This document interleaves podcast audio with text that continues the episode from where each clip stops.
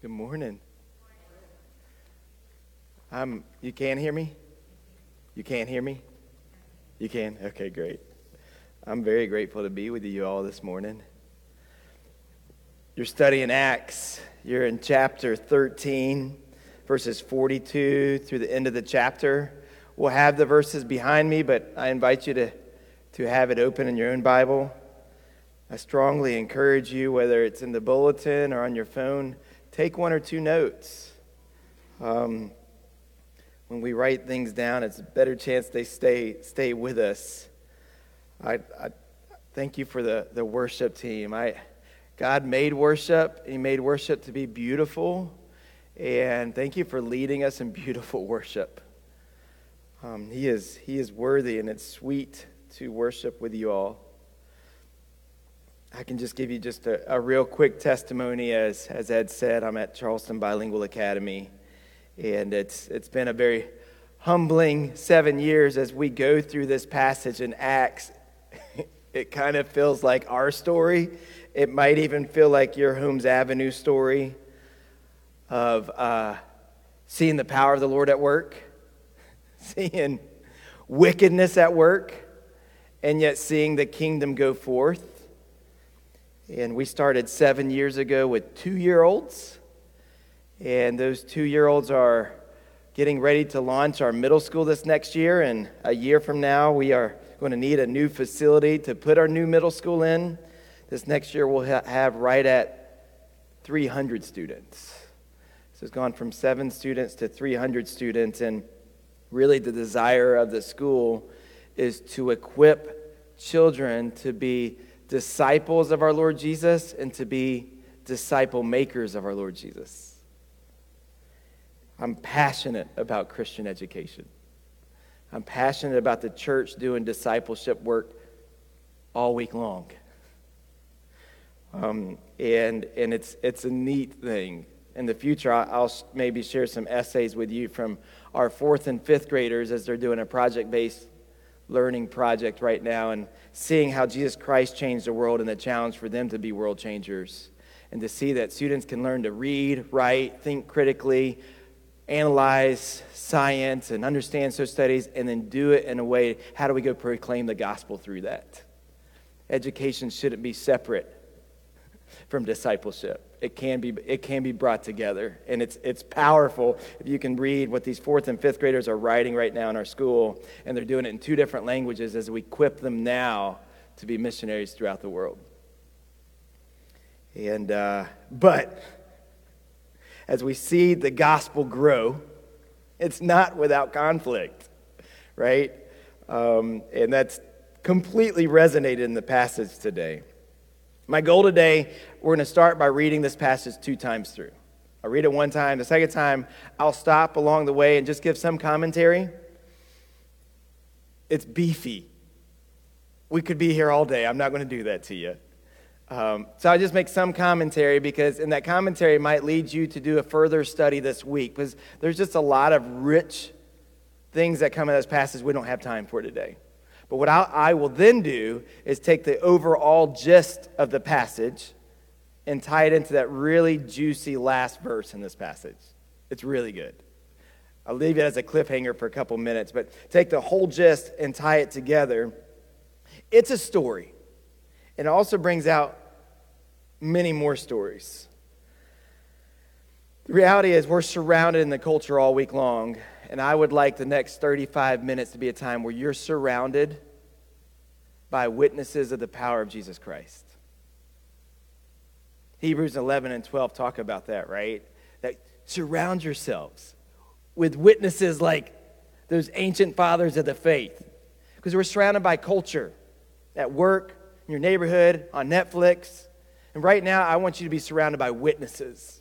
And we're going to hear a lot of stories. I believe there's power in stories. I believe we're made to enjoy stories. They're captivating. Revelations 12 11, it says, We will overcome by the blood of the Lamb and the word of our testimonies. It is a good thing to hear powerful stories. It is a good thing. And so I, I, I hope you are moved by powerful stories. Maybe in some way it's almost like Maybe at times Moses would gather around a campfire with Israelites and just tell stories of the fathers of the faith. I hope you leave here like you heard some amazing stories of fathers of the faith that encourage your faith in the Father. So let's jump into it. Acts 13. Let me pray and we're going to read through it. Lord Jesus, would your word be powerful to be moving in us a greater hunger for you and a less hunger for this world. I love Debbie's words at the beginning, Lord. May, may the, the word strengthen our faith to dissipate the fear. If we're honest, we all have fear showing up in different parts of our lives, Lord, and, it, and that fear is fighting the faith. And right now, may you fight back through the power of your word to strengthen our faith and dissipate the fear. We pray that in your name, your powerful name, your present name, your always name, Jesus Christ. Amen. I'm going to read through it twice. As Paul and Barnabas, I'm in verse 40, 42, chapter 13. As Paul and Barnabas were leaving the synagogue, the people invited them to speak further about these things on the next Sabbath. When the congregation was dismissed, many of the Jews and devout converts to Judaism followed Paul and Barnabas, who talked with them and, and urged them to continue in the grace of God. On the next Sabbath, almost the whole city gathered to hear the word of the Lord. When the Jews saw the crowds, they were filled with jealousy they began to contradict what Paul was saying and heaped abuse on him. Then Paul and Barnabas answered them boldly We had to speak the word of God to you first. Since you reject it and do not consider yourselves worthy of eternal life, we now turn to the Gentiles. For this is what the Lord has commanded us I have made you a light for the Gentiles that you may bring salvation to the ends of the earth. When the Gentiles heard this, they were glad and honored the word of the Lord, and all who were appointed for eternal life believed. The word of the Lord spread through the whole region, but the Jewish leaders incited the God fearing women of high standing and the leading men of the city. They stirred up persecution against Paul and Barnabas and expelled them from their region. So they shook the dust off their feet as a warning to them and went to Iconium. And the disciples were filled with joy and with the Holy Spirit. Take 15 seconds. Think of a couple adjectives that come to your mind as you read that passage.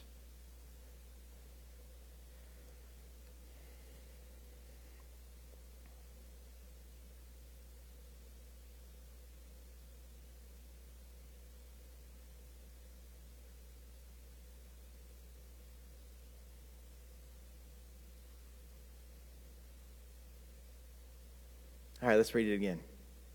This time I'll stop in little pieces along the way, and I hope this encourages your further study this week, because there's, there's a lot of meaty things we won't have time to touch on. As Paul and Barnabas, together, right? They're not individual, they're, they're together. As they're leaving the synagogue, the people invited them to speak further about these things on the next Sabbath. They're hungry. People are hearing the word, and it's causing the hunger for the word. When the congregation was dismissed, many of the Jews and devout converts to Judaism followed Paul and Barnabas. There, there's momentum gaining. That, that's good, right? There's excitement. I'm sure Paul and Barnabas feel encouraged. They talked with them and urged them to continue in the grace of God. Wow. They're probably high fiving. They're saying, Come back next Sunday, continue in the grace of God. Many people are following them even after the service. This is good. It's like the story's having this, this rising momentum. On the next Sabbath, almost a whole city gathered to hear the word of the Lord. What if all of Park Circle showed up today? That would be incredibly momentum gaining, right? I'm sure Paul and Barnabas are like, yes, the Lord is finally hearing our prayers for fruit. When the Jews saw the crowds, They were filled with jealousy. Can't have a good movie without some kind of conflict, right? We have this great rising action, and then, oh, they're filled with jealousy. And they began to contradict what Paul was saying, and they heaped abuse on him. I didn't see that coming, right? As you read the first paragraph, you're like, this is good, this is good, this is good. Are you serious? And you might be able to resonate. There might be seasons in your life where you're like, man, things were just really starting to go well, and then are you serious? The balloon just got popped. Then Paul and Barnabas answered them boldly We had to speak the word of God to you first. Since you rejected and do not consider yourselves worthy of eternal life, we now turn to the Gentiles. I think that's pretty interesting, right? I'm sure if you ask these naysayers, they consider themselves worthy of eternal life. Interesting how Paul kind of turned the tables on them here, right? He says, Since you're not considering yourselves worthy of eternal life, I, I, I wonder what his point is in saying that because he's actually saying truth, but it's probably not truth they expected because they do expect eternal life. I think what he's saying is you're living in a way that you're not focused on eternal life. You're living in a way that you're just focused on your envy right now for what you want right now. And I think that's a good place to set the table for where we'll come back to talk this morning. Where's our mindset? Are we people who, yeah, we think we're worthy of eternal life or we're living for eternal life? But if we are honest, where's our mindset been this whole past week? Because Paul's saying if, if you're living as though you really think you're living for eternal life, your mindset would be on Jesus and not on your envy says, We'll now turn to the Gentiles, for this is what the Lord has commanded us. So that's interesting. He's having abuse heaped on him. He's been preaching, and now he's saying, Because of your persecution, we're going to go elsewhere. And you'll see in a couple verses they do indeed go to Iconium. Is that not interesting that sometimes, maybe all the time, God uses the hardships and the persecutions in our lives to do a redirection that he had already planned. Right? Paul's not getting bitter here. He's just saying, All right, Lord, be honored. We're going to follow your commandment. We preach first to you guys, but now we're going to go on to the Gentiles. Sometimes we're like, I've been doing this for the last X amount of years of my life, and I want to just keep doing this. And what if God's bringing a hardship in your life where He's sovereignly doing a redirection for you? for all of you. You as an individual, you as Holmes Avenue. For this is what the Lord had commanded us. I have made you a light for the Gentiles that you may bring salvation to the ends of the world. God's got a greater purpose. This gospel is not going to be contained just around Jerusalem and the outskirts of Jerusalem. It's got to go to the ends of the world. And so God's actually using this persecution to keep pushing Paul and Barnabas farther out. Because maybe if that momentum was so good getting, they might have stayed. But that wasn't their calling. Their calling was to take it to the Gentiles. Peter's going to stay and keep ministering to the, to the, to the Israelites, the Jewish people. That's not Paul's calling. So Paul's dealing with something different than Peter at this point because God's going to use that persecution to push them, push his message to the ends of the world. Man, wouldn't that give us a more of an open hand the next time we deal with hardship to say, oh, where are you redirecting, Lord? When the Gentiles heard this, they were glad and honored the word of the Lord and all who appointed for eternal life to believe. That's worth a study all week as well, that those who believed are the ones God appointed for belief. I read that again this morning, and I've got about three unbelievers in my life. I so desperately want them to come to Christ. And I was like, Lord, would you please be doing the work? I can't persuade them on my own. Are you doing the work to turn their hearts to you? The word of the Lord spread through the whole region. I just love that. There's tension. I don't know if the adjectives you chose, one of them was tension, right? Heaping abuse, but Gentiles were rejoicing. And now the word spreading through the whole region. Verse 50, and then we get the word but again. You, you hear this? It's just not, it's not an easy gospel. I wish we could have the happy verses and drop out these conflictive verses. But the Jewish leaders incited the God fearing women of high standing and the leading men of the city. The, the, the people that other people respect. We, we, we've got to get Paul and Barnabas out of here.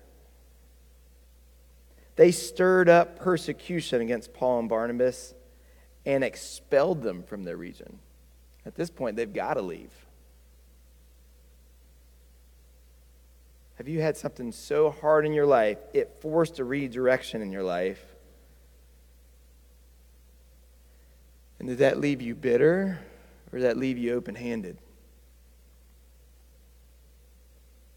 So, Paul and Barnabas, they shook the dust off their feet as a warning to them, and they moved on to Iconium. Remember that cliffhanger a couple minutes ago? This last verse is it's good. And it really pervades this whole passage. And the disciples were filled with joy and with the Holy Spirit. The title of the message today is The Unstoppable Power of the Joyful Gospel. They didn't have to say they were filled with joy in the Holy Spirit. Could have just said, Luke, the author, could have just said they're filled with the Holy Spirit. Because there's lots of fruits of the Holy Spirit, and joy is just one of them.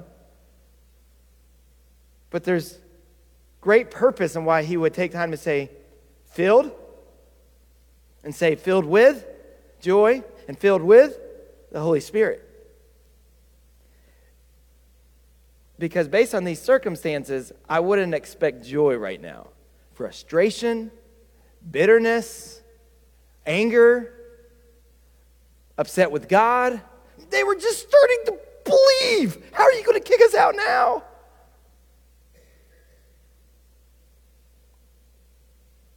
So I want to dig into this, this idea of joy, fullness of joy, and I want to deal with this idea of fullness of the Spirit. And this is a word not just for you as an individual, this is for a word for you guys that think corporately as the local church, Holmes Avenue Baptist. Think both for yourself, but think for you guys as a local church together. So, if we can do the next slide, it's going to go through four points on joy.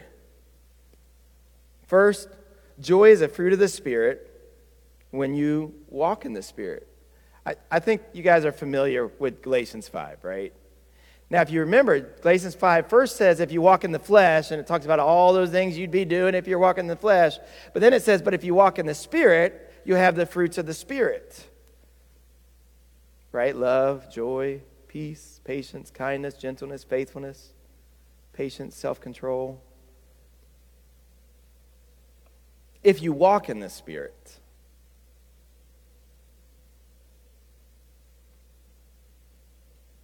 Joy is indeed a fruit of the Spirit, and it's such a strong, compelling fruit. The author here wants to say filled with the Spirit and filled with joy. If you're filled with the Spirit, you will be filled with joy. Second, Jesus wants to give us more of the Spirit. Do you believe that this morning? Do you believe you could get more of the Spirit today than you had yesterday? Do you believe that? Do you want that? I get that from Luke 11. Jesus talking to a crowd, and Jesus says, Which of you fathers, if your son should ask you for a fish, would give him a snake instead? Or if your son should ask you for an egg, would give him a scorpion?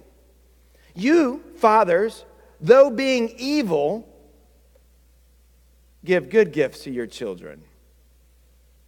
How much more does the Father in heaven give the Spirit to those who ask. Because the Spirit's eternal, infinite.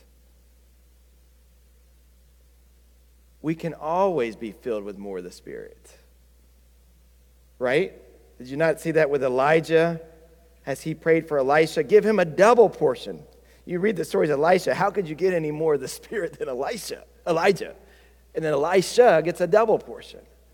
Are we hungry to walk in the Spirit in such a way that He takes over more and more of our lives, that we would decrease and He would increase.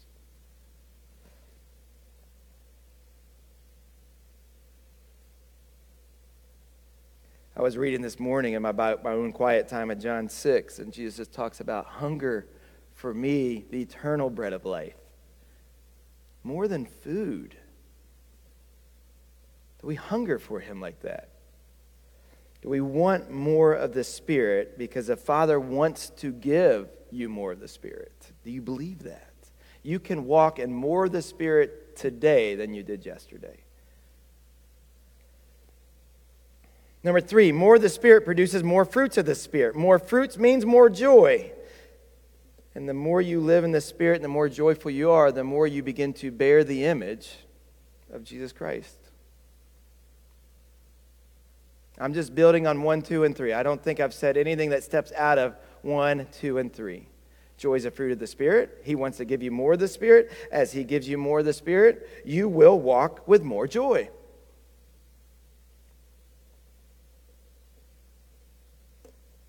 I want to camp out on the fourth point here, or really, it's more of a question. How do you know the joy in your life is spirit filled joy?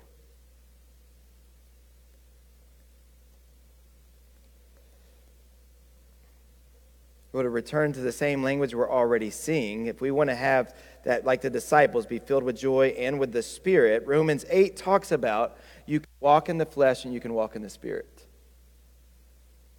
Walking in the flesh, he says, those who walk in the flesh have their mind set on things of the flesh, and those who walk in the Spirit have their mind set on things of the Spirit. How do you know the joy in your life is Spirit filled joy? Well, first off, where's your mind? Tim Keller quotes a, a bishop who says the following He says, Religion, your religion, is what you think about when you have nothing to think about. That's a really curious quote, isn't it?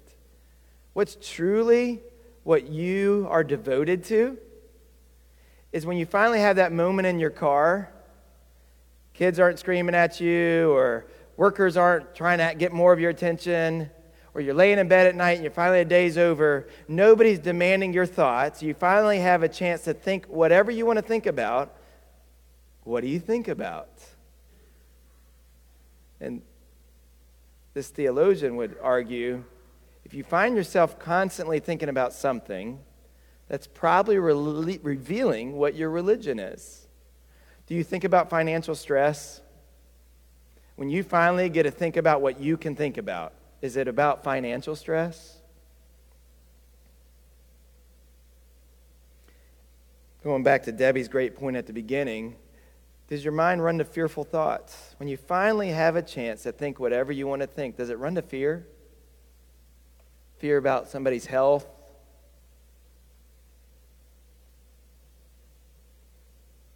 fear about all the things that seem to be going wrong. The world's just falling apart around you.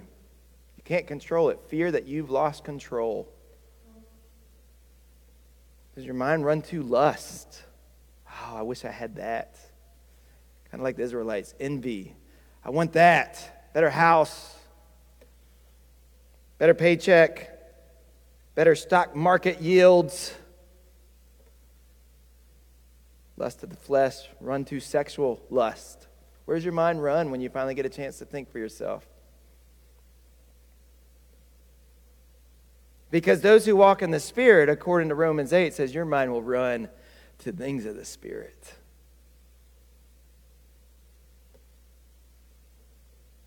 Does that happen to us?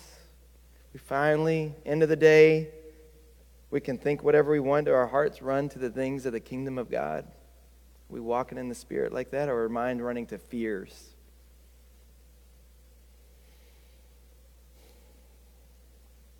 Because the reality is, a spirit filled joy will be joyful in the middle of harsh circumstances. Do you want to know if you have spirit filled joy? When the next harsh circumstances presents itself in your life, what's your reaction?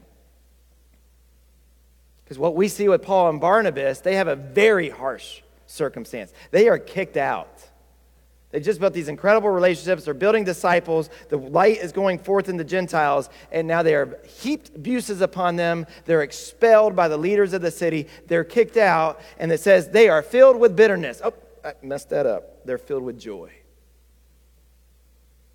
What are you filled with as an individual and as a church in the middle of harsh circumstances? My mind runs to Paul and Silas when they're thrown into that Philippian prison cell. They were harshly beaten. They're chained to walls. I don't know what that looks like. It's midnight. Obviously, they're still awake. Have to imagine it's because they're hurting so bad and so uncomfortable. What are they doing? Does anybody remember? Yell it out if you remember what they're doing. They're singing.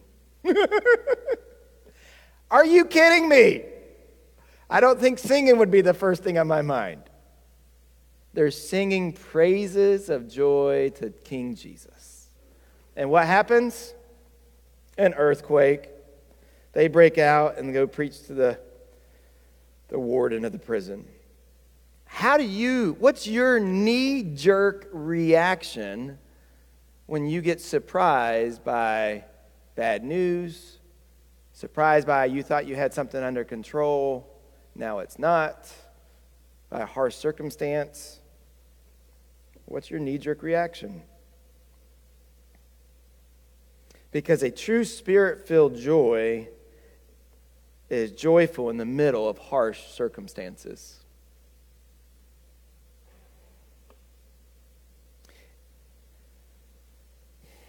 In a true spirit filled joy, tying back to having your mind on things of the Spirit, it's heaven focused.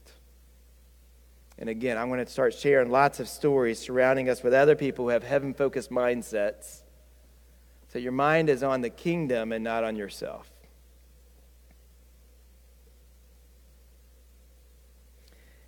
Hebrews 11, and you know that passage, it gives so many great stories of people who who struggled in the Old Testament. It says these, they had faith, right? The faith that pleased God. It says this about them. These all died in faith. They hadn't received the things promised. But having seen them, the promised things of heaven, and greeted them from afar, and acknowledged that they were strangers and exiles on the earth, for people who speak thus make it clear that they are seeking a homeland. If they had been thinking of that land, their country here, and the world from which they had left, they could go back. But these heroes of the faith, as it is, they didn't go back because they desired a better country. They desired a heavenly one. Therefore, God's not ashamed to be called their God. When a harsh thing happens, do we say, I just want to run back to my own little kingdom? Or do we say, I open my hands? Are you redirecting? What are you doing, God? It's your kingdom. We're going to be filled with joy whether it's a good day or a bad day. It's your kingdom.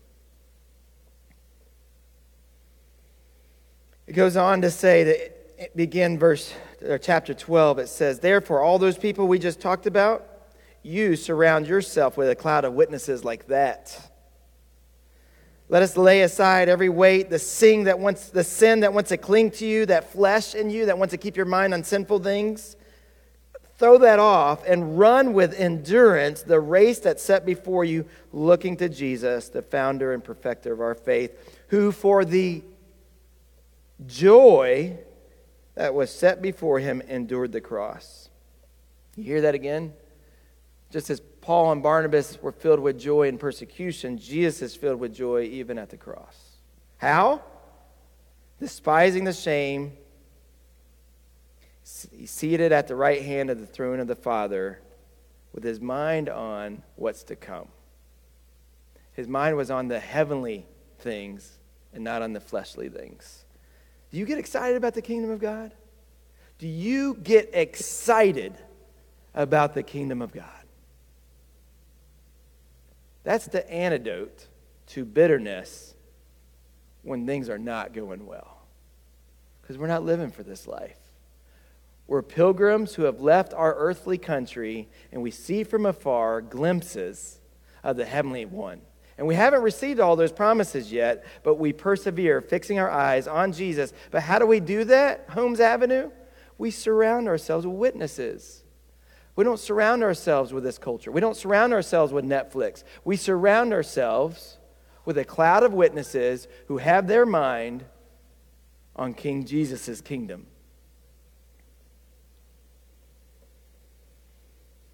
How do you know it's, how can you recognize that the joy in your life is not spirit filled joy? One, your mind's not on the things of the kingdom, your mind's on your stress. That's where your mind's at. If your usual mindset is on your stress, then your mindset's not on the kingdom. And that's not, when you taste joy, it's not a spirit filled joy. How do you know it's not spirit filled joy? You complain when harsh circumstances come your way. That's the world's language. Complain when you don't get your way. Complain when you lose control. Complain when you don't know how to solve this new problem in your life. And what is complaining saying? Complaining is you saying, God, you're just not good enough for me right now. Every time we complain, what we're saying is, God, you're not good enough.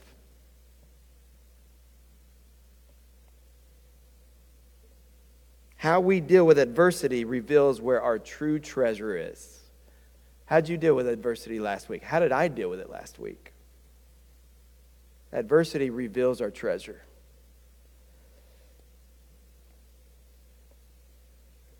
What if one of the reasons God gives us trials is simply so that we can show the world how great is spirit filled joy? What if you went into this week and said, if, if a trial comes this week, just wait, world. You're going to see spirit filled joy. Bring it. Bring a trial. I'm ready. I'm ready. I want the world to see how I respond in a trial because they're going to see joy the way those disciples did when they left the area and went to Iconium. Bring on a new trial. That's kind of what Deuteronomy 8 says. Deuteronomy 8, verse 2 says, You shall remember all the way which the Lord your God has led you into the wilderness these 40 years. We know they like to complain, right? Remember the complaining Israelites? They like to say, God, you're not good enough. We want to go back to that food in Egypt. You shall remember all the way which the Lord your God has led you in the wilderness these 40 years, that he might humble you and test you to know what is in your heart. If you experience a trial this week, Holmes Avenue,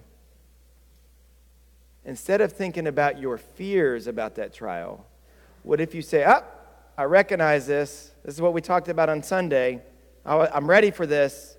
This trial is going to reveal what's in my heart. This is going to reveal complaining, bitterness, stressing out having to call different people and tell them how upset you are. Find somebody to sympathize with your misery. Post it on Facebook. Give some bad reviews. Or is it going to tell you, hey, here's, we knew it. We knew it was coming. Scripture prepared me for this trial. I was waiting for it. It's Wednesday now. Here it comes. Here's a chance for God to test what's in your heart and then to broadcast to an unbelieving world, that looks different. Spirit filled joy looks different. You should not be joyful right now. There's no reason you should be joyful right now unless there's something supernatural happening inside of you. James 1 says it this way Consider it pure joy I love that word joy, right? It's all over this message. Every verse we read today keeps coming back up. Consider it pure joy, my brothers and sisters, whenever you face trials. This Tuesday, whenever you face trials of many kinds, because you know that the testing of your faith produces perseverance, Perseverance finishes its work so you may be mature and complete, not lacking anything. All right, it's Thursday morning this week. You didn't expect it. Everything went as you planned. You got rising momentum. It's been a good week, and then boom, your balloons popped. This is where you remember James 1 and say, This trial God's going to use to work perseverance, which will make me mature and complete. So I'm going to count this one as joy versus freaking out about my loss of control. All right, so story time. I want my kids to constantly hear stories of faith because they're hearing the world around them. I want them to hear. I want to teach my nine year old, my eight year old, my six year old how to surround yourselves with stories of faith. So, one, one thing we watch from time to time is a Torchlighter series. Anybody here heard of the Torchlighter series? I'm just going to show you a two minute excerpt of Corrie ten Boom's cartoon in the Torchlighter series. Now, if you know anything about Corrie ten Boom, they were not Jews. They were, it wasn't Germany. They were one of the countries that escapes me right now, probably Netherlands, I don't know, uh, that's taken over by Hitler, the Nazis, and now they're starting to persecute the Jews in that country. I think it's the Netherlands and the ten Boom family, who are believers in Christ, are hiding them. They get discovered and they're thrown into the concentration camps. They're all separated. The father, Betsy, the sister, and Corrie are all separated. Where you're going to see where this, this video takes place, Corrie just found out her father's been killed, and she, she thinks she'll never see her sister again. And we're going to see harsh circumstances and we're going to surround ourselves with a person of faith and how they start to give thanks just when you think it can't get any worse. Let's watch this for about two minutes. was your will. And now, here I am, locked away and alone. Help me to trust you, to trust that you have not forgotten me. Prisoner 66730, come with me! In the cars. Hurry it up. Here, let me help you. I'll help you up. There. It's, it's Betsy! Betsy! Let me through! Betsy, it's me! Corrie? Corrie! Corrie! Oh, Betsy! I thought I would never see you again. Corrie! Now that we're together, I am sure I can endure anything. Where do you think they are taking us? I don't know, but anywhere is better than here. Anywhere at all.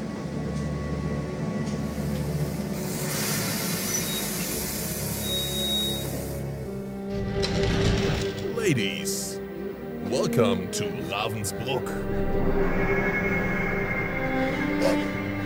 This place looks terrible.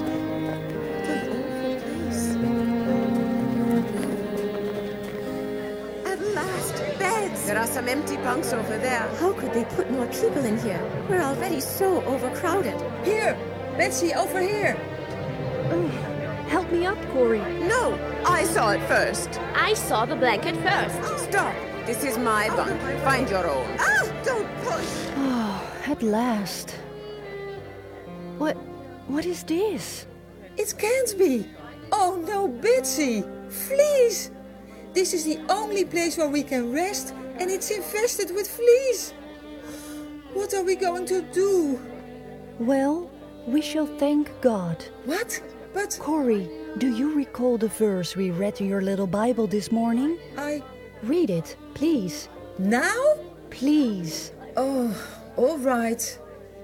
Here it is. Comfort the frightened, help the weak, be patient with everyone. See that none of you repays evil for evil, but always to do good to one another and to all. Ah, I can hardly concentrate. Here, let me. Rejoice always, pray constantly, give thanks in all circumstances, for this is the will of God through Christ Jesus.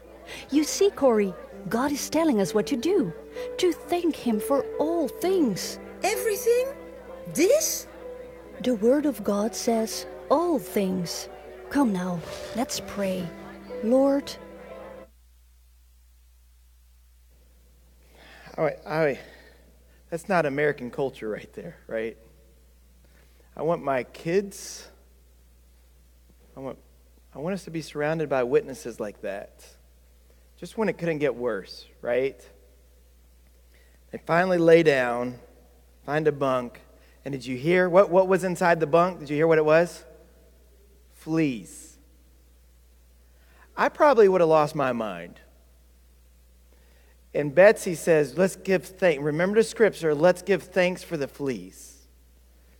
Well, if, if, if you continue this, or if you read Corrie ten Boom's book, The Hiding Place, you'll find out that that was the, the one lodging place that the German soldiers never went to because they didn't want to mess with the fleas. So that ended up opening the door for Corrie and Betsy to lead Bible studies because they were never afraid of the German soldiers coming in because of the fleas. Do you believe God's sovereign over even the annoying fleas in your life? Everything. Count it joy for everything. But we're not hearing this on social media. If we don't, Holmes Avenue, if we're not doing what Betsy did for Corrie, we're all on our own going to fall victim to bitterness when we lose control. I want to I want to show one, one more clip. The last two weeks, there's been two different nights where my wife and I actually got the kids down on time and we actually didn't have tons of work to do. So we wanted to watch something. So we watched over two nights this movie called Sabina. It's produced by the organization Voice of the Martyrs. There's another version, or there's another movie they made two years ago called Tortured for Christ, and both movies are about the story of Richard Wurmbrand. Richard Wurmbrand is one of my heroes. He had a dramatic conversion to Christ, and she became a believer, and he ended up being a pastor in Romania, both during German occupation and then during the Cold War and Soviet occupation. He was in prison for 14 years. Three of those years were solitary confinement. And you can actually go by and read a book of what he meditated on in those three years of solitary confinement. Where does your mind go when you can think your own thoughts and read where his mind went? I won't tell you the whole story of Richard Wurmbrand today, but I'll show you a trailer for this movie. Because again, if I get a little moment in life where I can watch something, sometimes it's good to watch something like this because it's going to push us to surround ourselves with clouds of witnesses. This is just a trailer to the movie Sabina. All our lives Romanians. Now we're Jews only. Christian, really. You are now man and wife.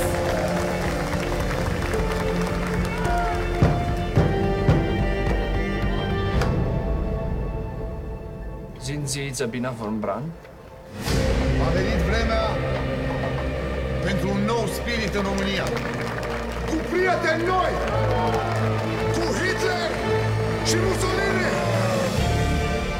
I'm collecting all the verses in the Bible that tell us not to be afraid. Sabina! Richard! I think I might need to lead on all of that.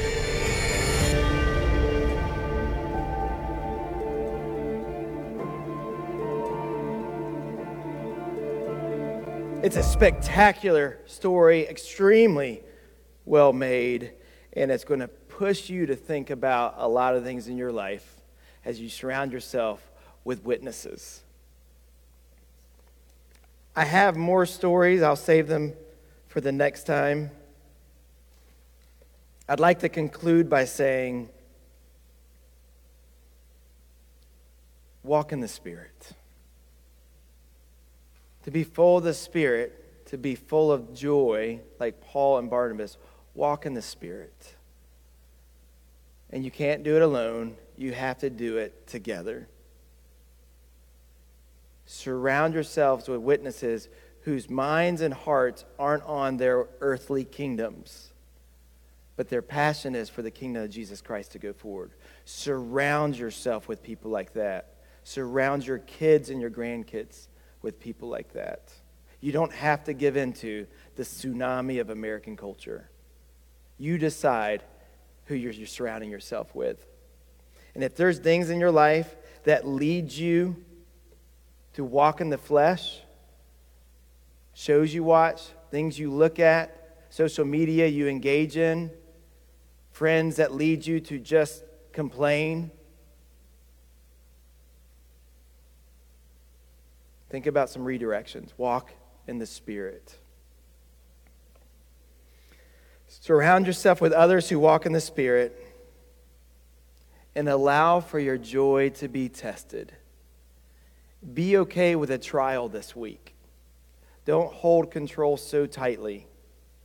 Be okay for a trial this week that will test your joy. I had a test on Friday, didn't like it. We're trying so hard to hire all of our teachers for next year, and as you know, in a school, that's the most important part. is having amazing teachers to make disciples out of the kids. And a great teacher just let me know that they, they can't come back next year because of something that happened in their lives. That's a trial for me. How do I bless Jesus' name when I just lost control over something very important? Be okay with your joy being tested this week. Be okay saying, glorify yourself through this mess. And I'll say this, Holmes Avenue Baptist, if you do, if you do walk in the Spirit, if you do surround yourself with others who walk in the Spirit, if you do allow your joy to be tested, you will be joy filled and you will be spirit filled. And the kingdom will go forward. Holmes Avenue, the kingdom can grow and advance here. It can. God is a God of growth. He is a God who is moving his kingdom forward. And I believe with all my heart, he wants to continue to move the kingdom forward here. Walk in the Spirit. Walk with others who walk in the Spirit. Allow your joy to be tested. Surround yourselves. In Scripture, surround yourself. A year ago, I read through the Bible each year, and I'm in, I just got into Joshua again, which means it was a year ago I was in Joshua. What's very dangerous is read the book of Joshua and drink an espresso at the same time. There should be a caution on that. You will get extremely pumped up at 5:30 in the morning. So I read it. I got so excited. I, I went upstairs when it was t- finally time for me to wake my son up, full of caffeine. I stand at the top of the stairs and I said, Arise, man! The world awaits righteous men to take it by storm. He's like, What? Just about every day for the last 365 days, that's how I wake him up now. I want to surround my son with Joshua's. I want us at Holmes Avenue, at Friendship Baptist, Charleston Bilingual Academy. Let's do it. Let's, let's do it. Let's do it. Let's let go of that kingdom that we've left. Let's, let, let's stop looking at the rearview mirror and let's live aflamed for the kingdom of God to go forward in our lives and allow our lives to be tested. Because when we're filled with joy and we're filled with the Spirit, His kingdom will go forward. Let's pray. Lord Jesus, thank you for Corrie ten Booms and Betsy ten Booms in this world. Thank you for Richard and Sabina Wurmbrands in this world. Thank you for our friends here today. Lord, surround us, surround us. This remove us from this Disney World kind of mindset of the American dream. Surround us with a greater passion for an eternal kingdom of the great King Jesus, who's our always. Surround us with people who witness your goodness, and we say to each other, "Arise, man! Arise, woman!" This world is waiting for righteous men and women to take it by storm. Move your kingdom forward, Lord Jesus. And if there's a place this morning for some of us just to confess that our mindset's on our own stresses and not on the freedom of your kingdom to redirect and move us wherever you want. May we confess and may tomorrow be a new day. May we say it the, the cry of our hearts is your kingdom to go forward because you are worthy. May we not be like those God fearing men and women who went against Paul and said and lived the lives that were as though they don't believe they're worthy for the eternal life May we live as though what matters is the eternal life. That's what matters tomorrow. That's what matters. And nothing can separate us from that. In your name, Jesus. Amen.